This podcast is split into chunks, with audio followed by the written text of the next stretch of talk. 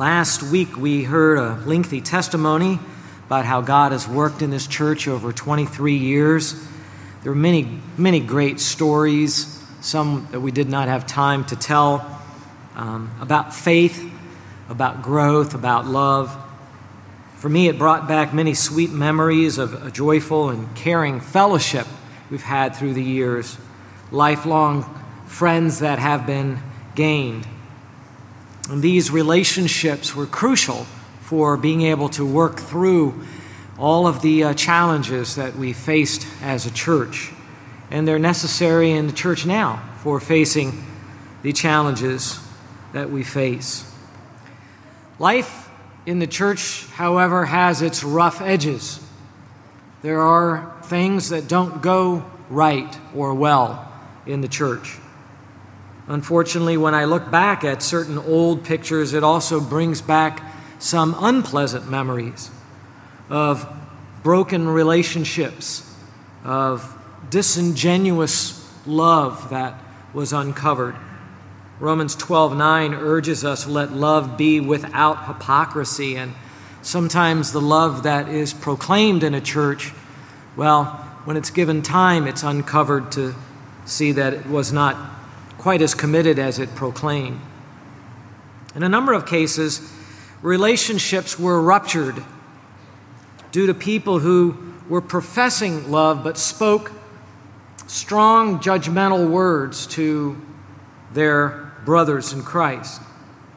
Some church members here through the years uh, formed excessively negative judgments or opinions about their brothers in Christ. And then over time, those opinions, of course, get voiced. Rather than admitting what was going on inside of the heart was not all that loving, they would lump together poor conclusions about others and their judgments and then speak those words, and then uh, the relationship was, was hurt. Even when people are confronted about the words that they have said and that they don't seem to have any merit or any evidence for it. Uh, the way we are is we often justify our quick judgments rather than taking a close look at our own selves. And of course, in many of these cases, they abandoned their brethren and moved on to another church to bring that same lack of love to another congregation. I remember in one case there was a, a mature small group leader we had here at Hope. He was a patient man, and he was patiently helping another man in his small group. That's what small group leaders are supposed to do. This other man had a lot of pride, and he expressed a lot of anger in his home, along with a good amount of anxiety. His sin was rather obvious. Um, it was often on his face. It was hurting his family. And yet, rather than working through his problems and being grateful there was someone there being patient with him and correcting him, he ended up judging the small group leader as being too strict, too picky. And he took his family, he departed the church, and again, taking his unteachable spirit to another congregation. I remember another man who repeatedly said that we did not do quality Bible study here at Hope Bible Church. Let's try to think about that one. I haven't been accused of that too often. But you would rarely see him avail himself of the uh, more in depth kinds of Bible studies and courses that we have here. He fancied himself a great Bible student, but did not seem to put into practice the simple things of the Christian life, which many other people did, such as coming to church regularly or getting here on time. There are many things in his own walk that could be um, challenged by other people, but others were being patient with him. He was a man that was unwilling to sit down, be corrected by those that were more mature in the congregation. He was willing to offer sweeping judgments of other people but not let someone else examine his own life and his own motives.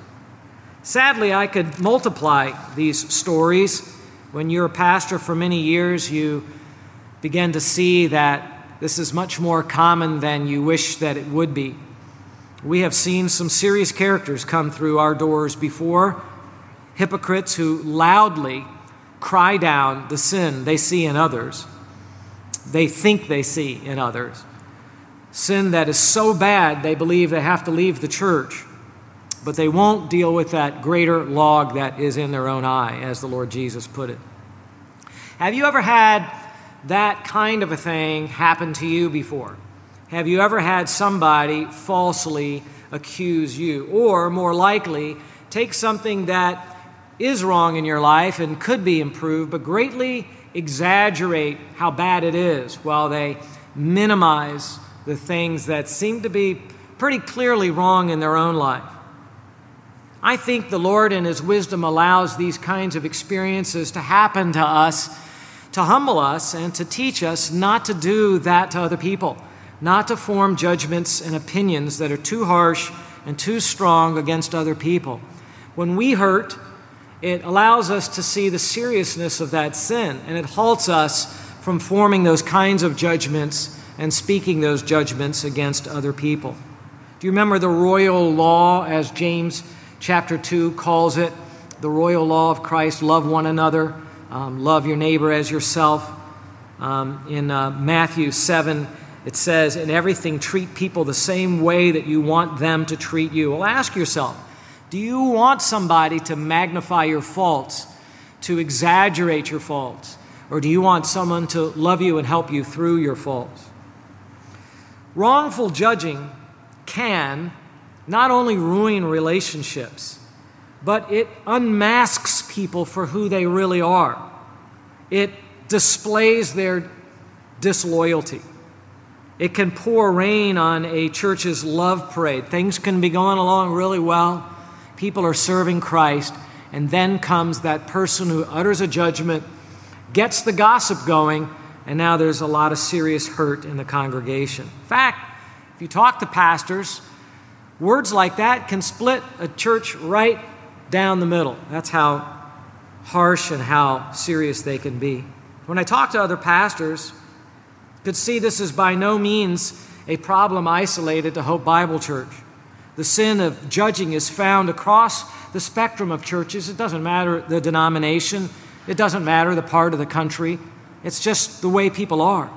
It's like envy or greed or lust. It's a deed of the flesh, and we find it uh, everywhere. I believe that the devil loves using unloving instruments to tear down and discourage people as they're trying to serve the Lord ever so imperfectly, but nevertheless trying, going along, and then he likes to get his voice in there and tear down people and uh, speak against them. And that's why the Bible, the scriptures, speak strongly against judging your brother. Judging others unfairly perverts truth, causes disunity, violates that royal command to love one another and reveals an ugly pride in one's own opinions. Boy, if there's something we have the most pride about, it is our own opinions. We know we are not wrong. And yet, uh, one man's case seems just, I think we read in the Proverbs, until someone else comes along and examines it. And then you realize the weaknesses of their position. As a pastor, I have learned firsthand that judging others is an insidious sin. And not just in the world, not just in false churches, but in, I would say, lurking in the shadows of otherwise good and strong biblical, conservative, gospel preaching churches. A church history story from the Daily Bread devotional back in 1992 illustrates this problem of judging. I'll read it to you. John Wesley told of a man he had little respect for because he considered him to be miserly and covetous. One day, when this person contributed only a small gift to a worthy charity, Wesley openly criticized him. After the incident, the man went to Wesley privately and told him he had been living on parsnips and water for several weeks. He explained that before his conversion, he had run up many bill, bills. Now, by skimping on everything and buying nothing for himself, he was paying off his creditors one by one. Christ has made me an honest man, he said, And so, with all these debts to pay, I can give only a few offerings above my tithe. I must settle up with my worldly neighbors and show them what the grace of God can do in the heart of a man who was once dishonest. Well, Wesley then apologized to the man and asked his forgiveness. Well, John Wesley is a more godly man than I think most of us are, um, but he formed a false judgment against a brother. Now, if a man like, like John Wesley can judge someone else wrongly and falsely, then I figure that we can as well, that we could fall into that sin. Sometimes we wrongfully judge other people because we use a wrong standard as to what we think Christ wants us to do. And we use that standard and we bring it to measure against someone else's life, and we see that they fall short of that, and then we judge them. Here's another story I want to read to you. It's from the book who Are You to Judge by Dave Swavely. And he recounts this dilemma. Our denomination, well, this is a story that was told him. Our denomination believes in having revival services which run for one week twice a year. My husband and I do not object to having the revival services. However, we are having great difficulty resolving the issue of whether or not we as a family should attend every single service held during the week. Prior to every revival we have for about two to three weeks, the pastor's messages revolve around our obligation to be at the revival services. These get so heavy to the point of implying that if you do not attend every service, then you must be backslidden or nearly so and your priorities are messed up because you do not want to be a church, attending an opportunity to worship the Lord and learning from His Word. However, my husband feels that we have a responsibility to our family given by God and that it is not right to force us to keep our children up past 9 p.m. when they have school the next day, especially for an entire week. He is not opposed to going to some of the services or even having one of us go while the other stays home with the children. Our pastor has two young children also and has said that he believes that they should be in church regardless of school because God comes first, as he says. He has also stated that you will be where you want to be, and if you truly want to be in church, in the presence of God, then you will be. Again, this implies that if you are not there, then you must not want to be, so you must not love the Lord like you should. You see the problem? Here's a family that evidently is pretty dedicated to coming to church, to dedicating to worshiping the Lord, and yet there's a standard there that a pastor has, and maybe in his own heart he really believes that. But does a person have to come out to church every single time the doors are open? And the answer to that, of course, is no. But he had the wrong standard. You see, Christians who want to do the right thing in some cases, who are zealous to do truth or to stand for righteousness, can still make hurtful judgments against others because they make an error in their judgment. That first quote illustrates the danger of insufficient evidence, and the second story illustrates the error of using a wrong standard when judging. God's word warns us against judging. Luke chapter 6, verse 37. The Lord Jesus said, Do not judge, and you will not be judged. Do not condemn, and you will not be condemned. In James 4, verse 11, it says, Do not speak against one another, brethren. And he who speaks against a brother or judges his brother speaks against the law. Why? Because the law commands us to love, not to judge. And then the theme verse for this series of messages that I'm giving is from Romans chapter 14 and verse 13. It says, Therefore, let us not judge one another anymore. Meaning it's going on, but let's stop it. Today we begin a much needed mini series on judging. I've spoken on this before. I believe the last time was about 10 years ago, though, and so I think it's time for us to take a look at this critical issue again. I want us to take our time. I don't want to rush through this. I want us to go slowly. I want us to go deep. God's Word has much to say about forming correct opinions of other people and about when to express them and when not to express them.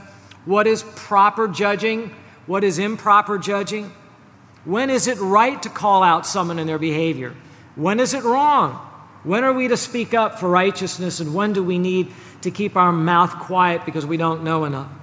When have we formed opinions about other people that are incorrect? How do we apply this teaching to many, many issues that confront us in living the Christian life in modern times?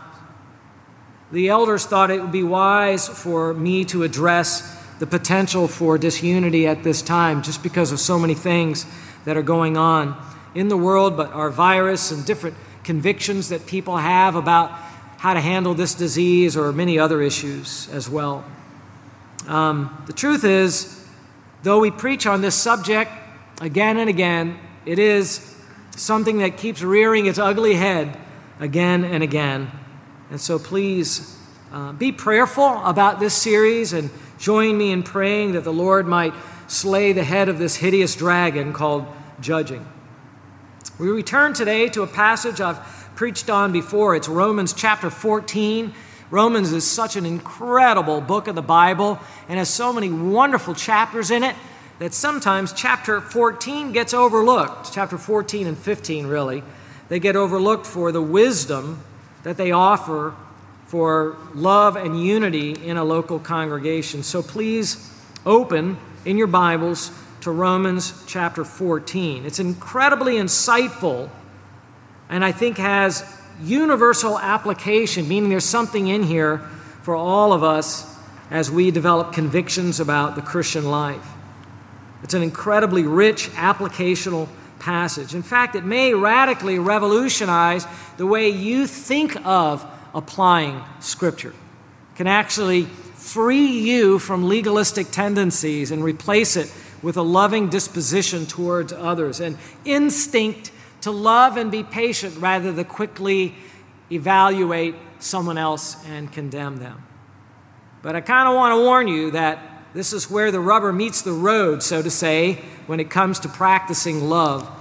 And you may learn something here about yourself that you do not like. Let's go ahead and read the passage Romans 14.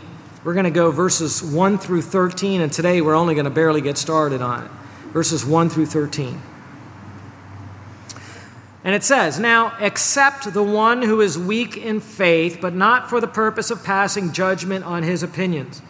One person has faith that he may eat all things, but he who is weak eats vegetables only.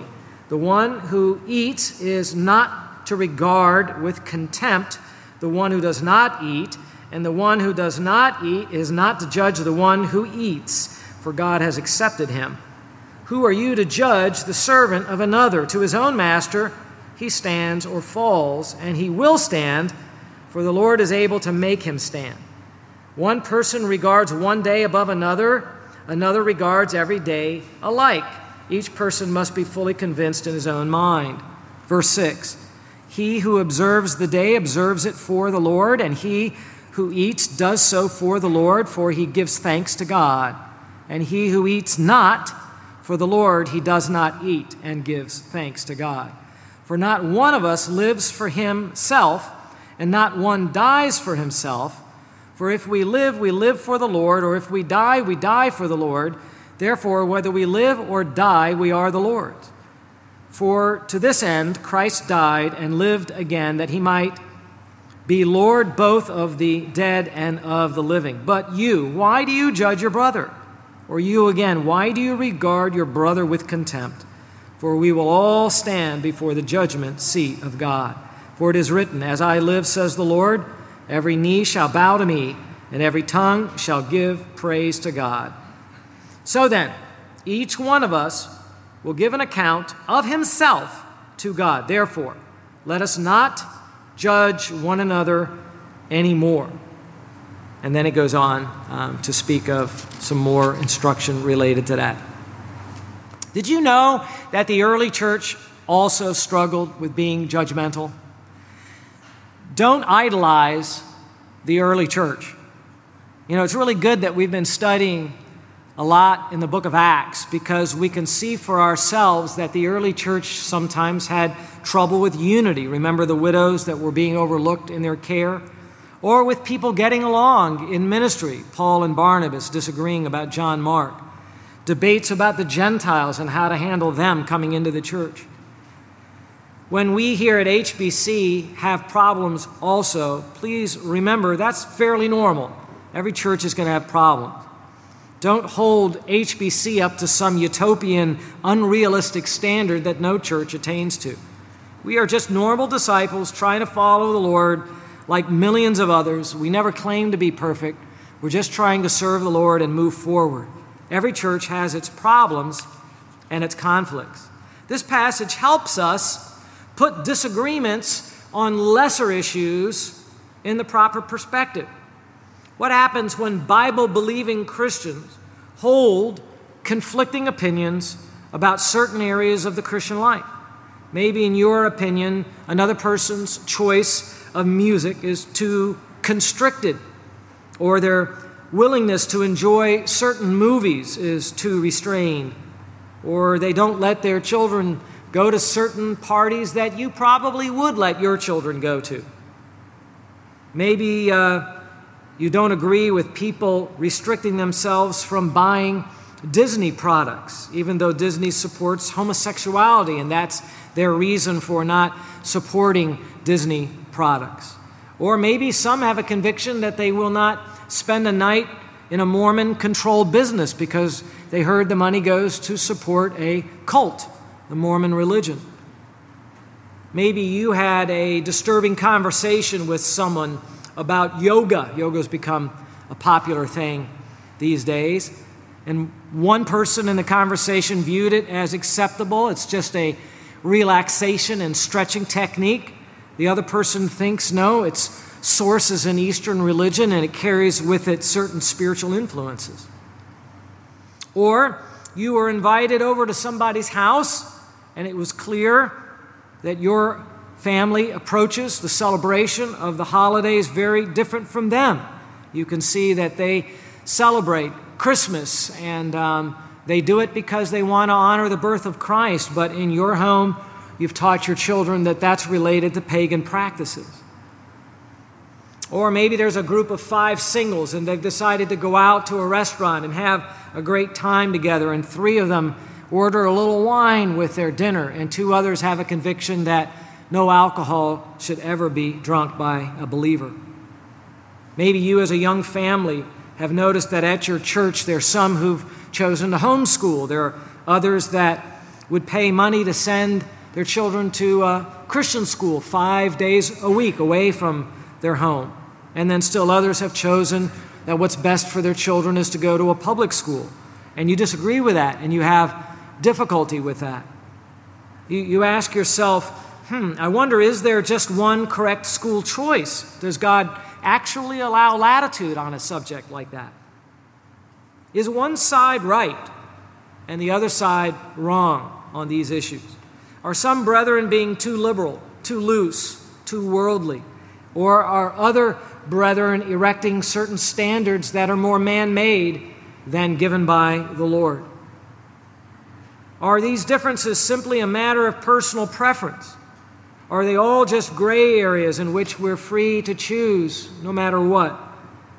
Or do the scriptures actually have principles that when we properly understand those principles, they'll settle every single issue? And so there's always a right or a wrong on all of these issues. Can we ever really achieve like mindedness on all of these subjects? Is that realistic? Or should we allow for differences to coexist in a church like this. Right now, we know that there are Christians that disagree about wearing masks.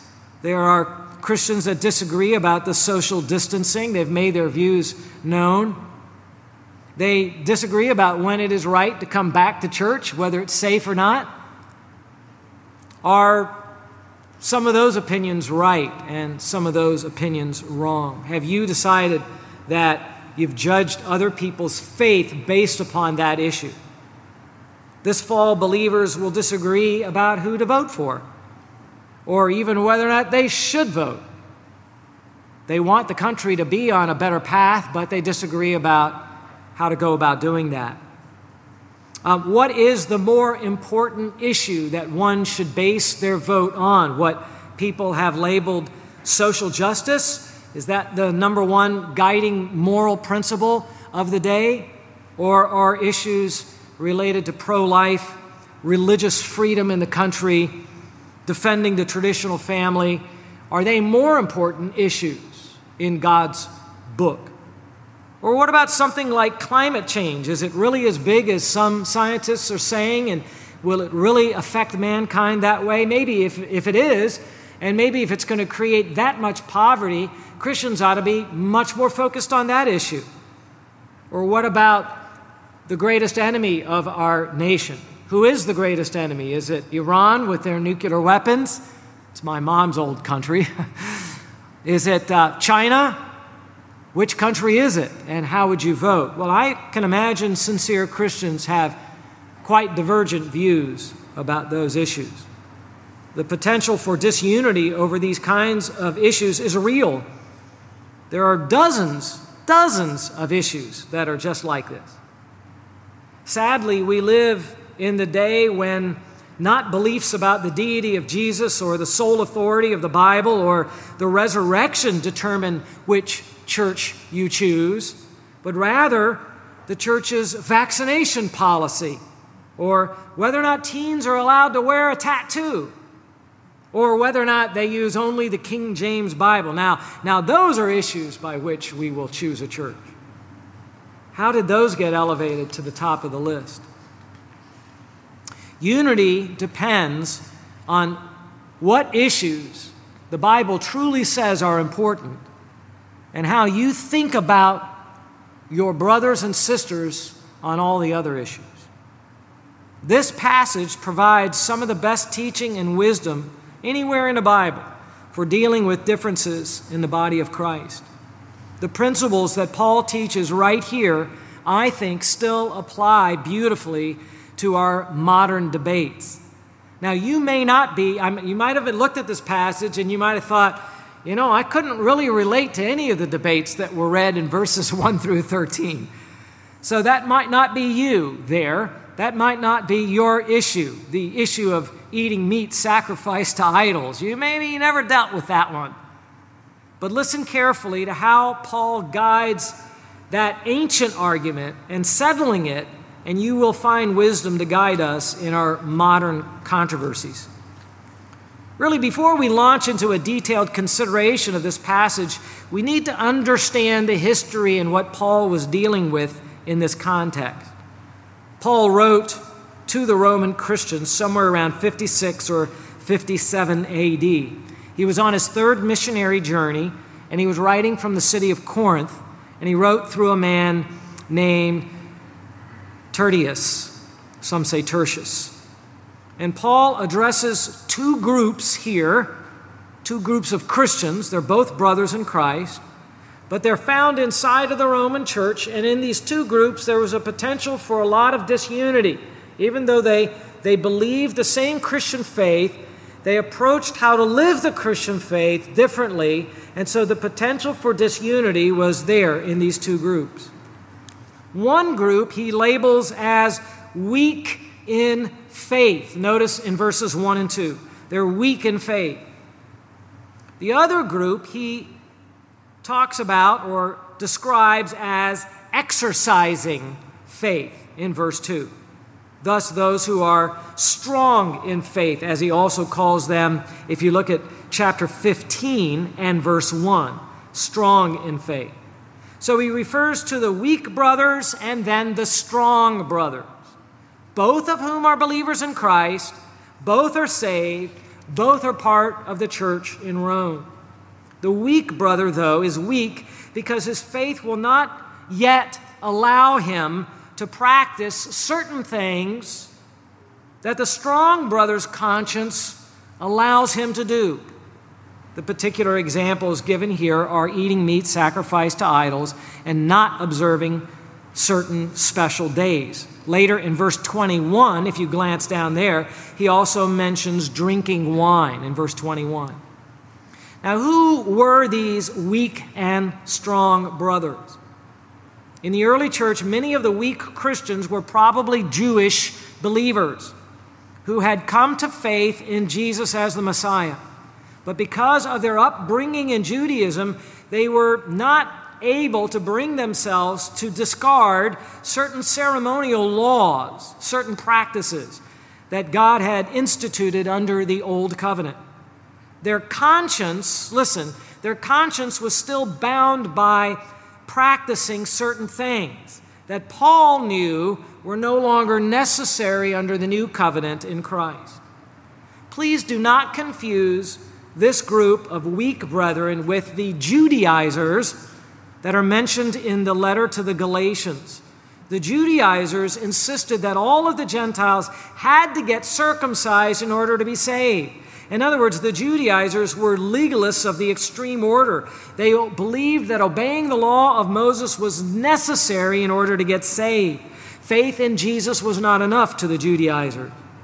Well, Paul pronounced a curse on the Judaizers back in Galatians chapter 1 and verse 8. This weak group did not think that keeping the law was necessary for salvation. Furthermore, the group that consisted of the weak were not entirely Jews. Some of the weak also would have been God fearing Gentiles who had also been taught the law of Moses. Not only this, but in the early church, there were also Gentile converts who came out of pagan religions, worshiping idols. They had no Jewish background at all, but they'd gotten saved and they'd come to faith in Jesus. And they also could be classified as weak in faith. Some Gentiles, before coming to Christ, were steeped in pagan religion. They were steeped in the customs of the false gods like Jupiter or Apollo or Neptune. They had participated in that idolatry and in the debauchery that was associated with heathen religions, all kinds of sexual perversion that was involved in the worship of those gods. Now they were Christians and they felt repulsed by anything at all that would be connected with their old life, especially the food that was connected with the celebrations of those gods. Maybe to try to climb into their shoes and to understand how their conscience worked just to understand the strength of the convictions that they might have. Imagine how a Christian who was formerly involved in the occult would feel if they saw Christians letting their children trick or treat on Halloween. Halloween being the Satanists' high and unholy day of satanic worship. They likely would be horrified that Christians were having their kids involved in such a holiday. They would associate everything with that holiday with the satanic worship that they came out of. Well, in like manner, these Gentiles could not bring themselves to eat the meat that had been brought into the pagan temples, prayed over, then sacrificed and dedicated to those idols, then brought out of the temple, brought down into the marketplace, put out on the table, and now was being sold to be eaten by anybody that would come along and buy it and take it home. This meat reminded them too much of their old loyalties. Now they were loyal only to Christ, and so they said, No, I will not eat that meat. And they did it out of their love and their loyalty to Christ. The desire to abstain from wine may also have come from these remembrances of the the drunken orgies that would occur along with the pagan feasts. That's the weak group. Then there was the strong group, the group that Paul labels as strong in faith. Some of these also were Jewish brethren who had come to understand as a Jew that Jesus Christ had fulfilled the Old Testament requirements and they were now free from all of the ceremonial practices of the law.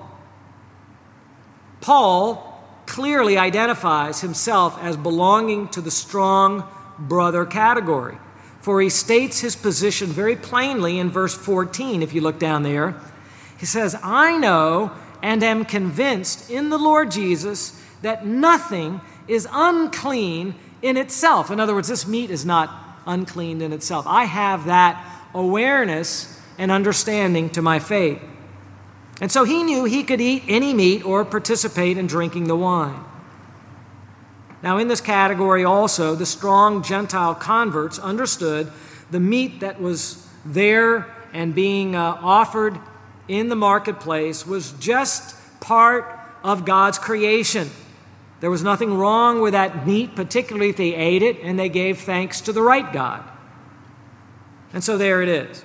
Very strong differences of opinion with the potential for much wrong judging. How could somebody possibly eat that stuff and call themselves a Christian?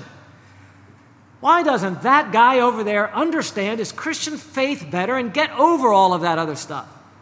Doesn't he understand faith in Jesus enough? You can easily see how they would judge each other.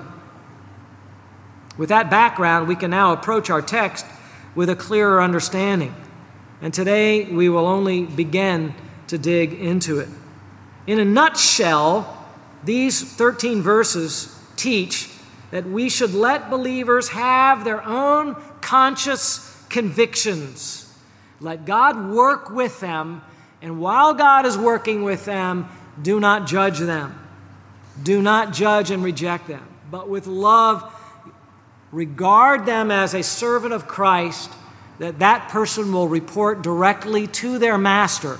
And what we do in the meantime is love them and be patient with them as their conscience is developed under the teaching of the Word of God. That really is it in a nutshell. It flows out of a proper application of love and truth. Now, as far as an outline goes, if you like taking outlines, all of that was introductory material. Um, really, there's one basic command to every believer here in this passage. One basic command. And then Paul reinforces that command by giving three reasons we should keep the command. One command with three persuasive reasons. You got that? Today we're only going to address the basic command. And uh, we'll get to the reasons next time. And then after that, as we continue in this mini series, I want to take the things that we've learned and I want to apply them to various issues so that we can practice thinking the way this passage wants us to think. In fact, in addition to that, I want us to see how God judges things. How does God, who's the judge of all of the earth, how does he go about judging things? How is it that he practices a proper kind of a judgment?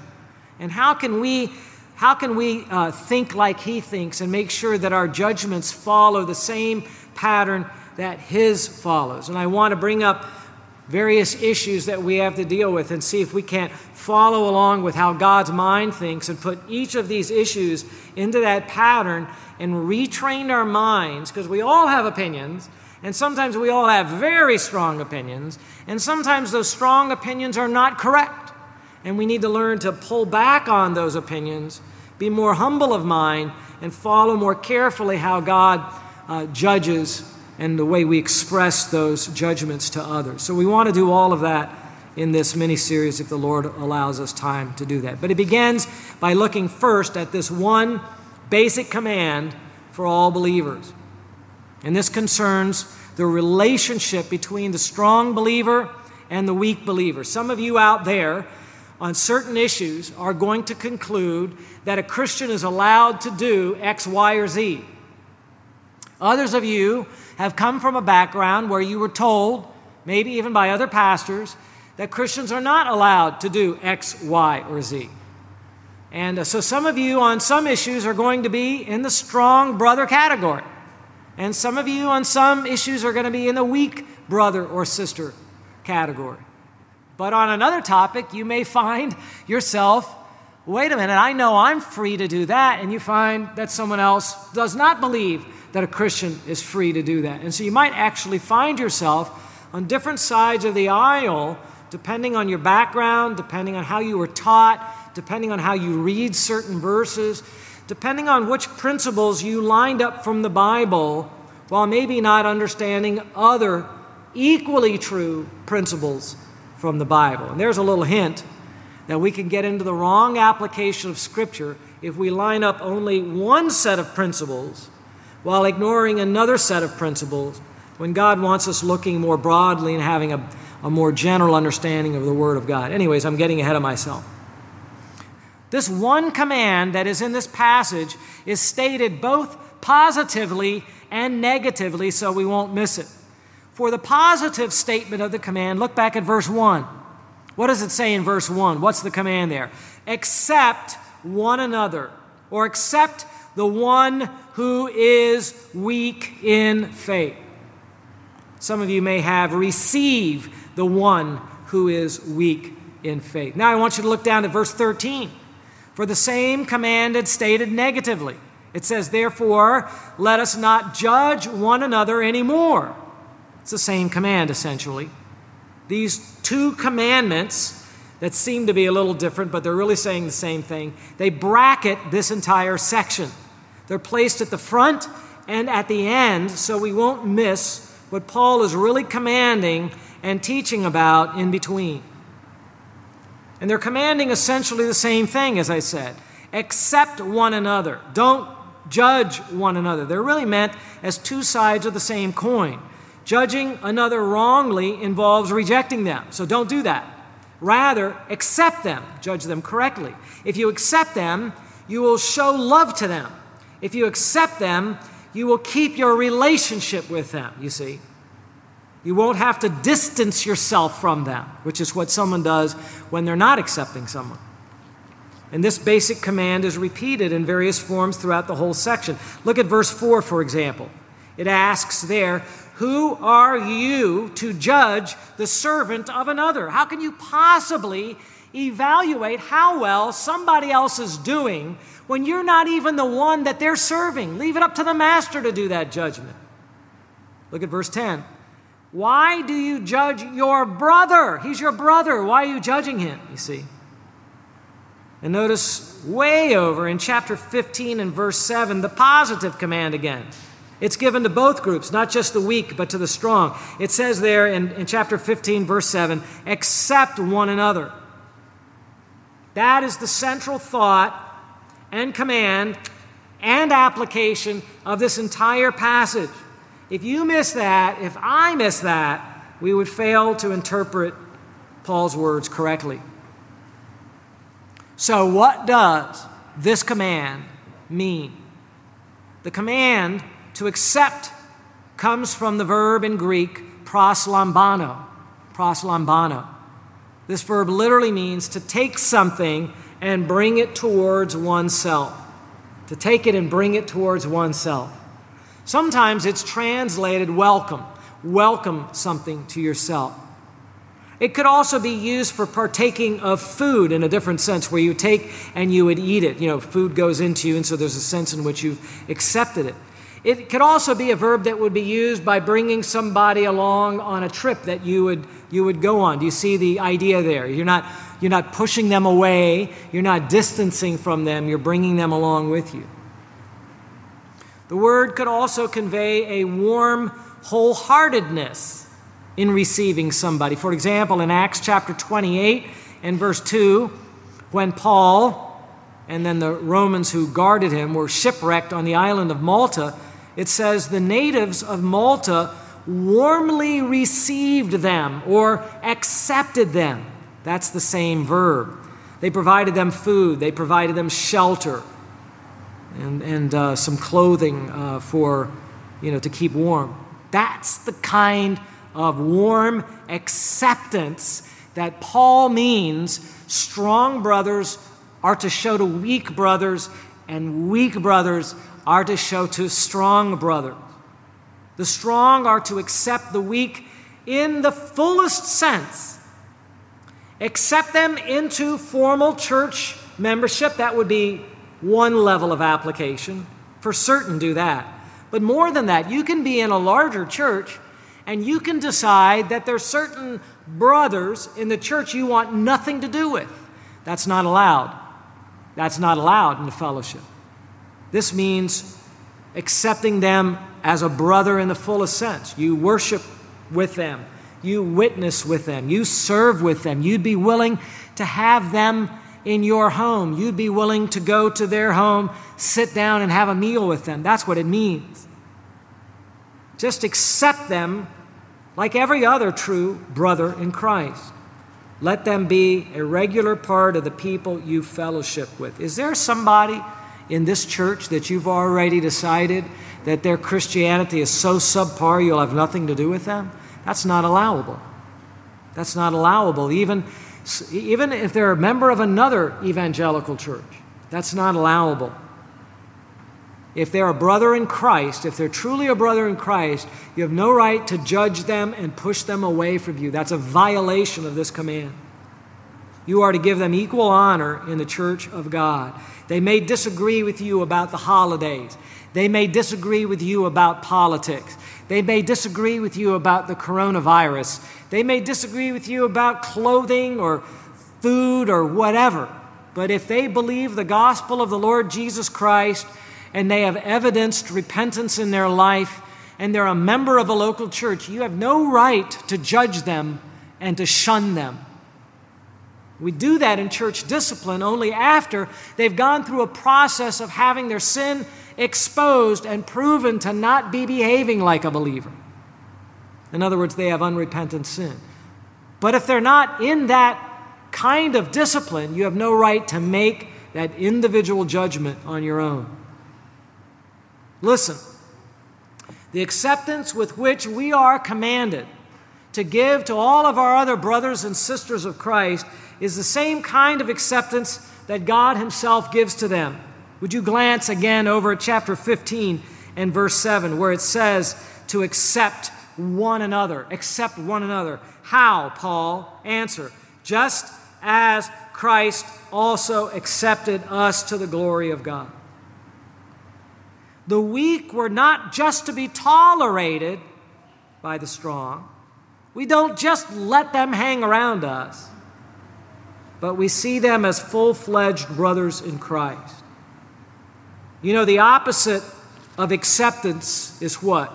Rejection, right? Verse 3 says, Do not regard the weak with contempt, do not despise them. That is a form of rejection. Paul knew the strong would tend to regard the weak with contempt, mocking and ridicule them, disdaining them, distancing themselves from them. Why don't they understand the Christian faith better? Why don't they stop celebrating that Old Testament Sabbath? Well, the same is true of the weak's attitude toward the strong. This basic command to be accepting really goes both ways, does it not? It cuts both ways.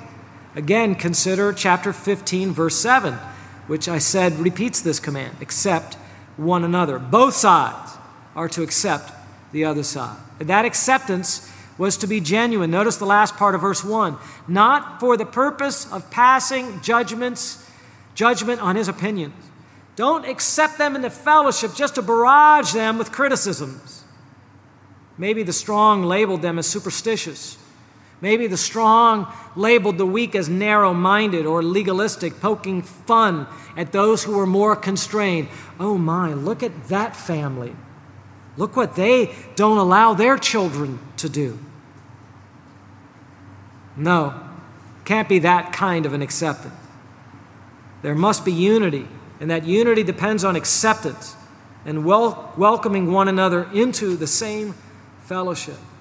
Beloved, this command by itself, even before we get to the reasons, is a challenge to each one of our hearts to work with those with whom we disagree. We're talking about smaller things in the Christian life. Now, this week, I want you to begin to meditate, if you would, on how to apply this command to your own situation. What are those hot button issues that seem to get you? And that you have seemed to elevate it. And when people think about you, they think you're always talking about that one issue. Well, if that issue is one of the weightier issues of Scripture, then, then I applaud your effort for making that which is major, major. But ask yourself is it really one of the major aspects of living the Christian life or not? Start thinking about yourself. Start spending a little time evaluating the way you've set up the hierarchy of things that are important in the Christian life. You know, you might begin to wonder here a little bit, you know, wait a minute. I thought that we are supposed to reject some people, Pastor. I've read in the Bible there are verses that actually teach us to reject some people. Yes, I've already mentioned one, and that is in the area of formal church discipline, in the uh, church process of carefully evaluating somebody. Titus 3:10 was a verse that we all uh, relied upon a couple of years ago where it says reject a factious man after a first and a second warning. You are to reject men like that. In 2 John and verse 10, it says, If anyone comes to you and does not bring the, the teachings of Christ, do not receive him into your house and do not give him a greeting. Yep, we're allowed to reject somebody who brings the wrong teachings about the doctrines of Christ. Those are the larger issues, and they should concern everyone. Those are the main doctrines of Christianity. We are to reject divisive people in the church. But there are many smaller issues we must, in love, overlook and be patient with and help each other uh, and have good discussions about how you came to the conclusions that you came to about the way you do this or the way you do that. Oh, that's a biblical principle I never thought of before. Thank you for sharing that with me. Thank you for being patient with me. I never looked at that issue from that light before. Can I also share with you some of the biblical principles that I have that relate to that issue that can help you to understand why I come from a different perspective on that issue? That's the kind of patient, loving, accepting conversations we're supposed to have as we try to build each other up in understanding the Christian faith better. Amen? Now, next time, we're going to begin probing the reasons for such a strong command to accept one another. We're going to kind of really pile on there because Paul does. We're going to see how important this is to the apostle. And as I said, Lord willing, we're going to begin to bring some of our um, issues to the fore and begin running them through the prism of how to think about them, even taking a little bit of a excursion to understand how God goes about judging and bringing our judging in conformity with the way he does as well. Let's go ahead and have our closing song, and then I'll, I'll come back out for the uh, a word of benediction. Amen. I just wanted to read from Philippians 1. Therefore, if there is any encouragement in Christ, if there is any consolation of love, if there is any fellowship of the Spirit, if any affection and compassion, make my joy complete by being of the same mind, maintaining the same love, united in spirit, intent on one purpose. Father, bless this congregation with the unity of your spirit and help us in humility to judge our own actions first before that of others. We pray it in Christ's blessed name, our Lord and Savior. Amen. Amen.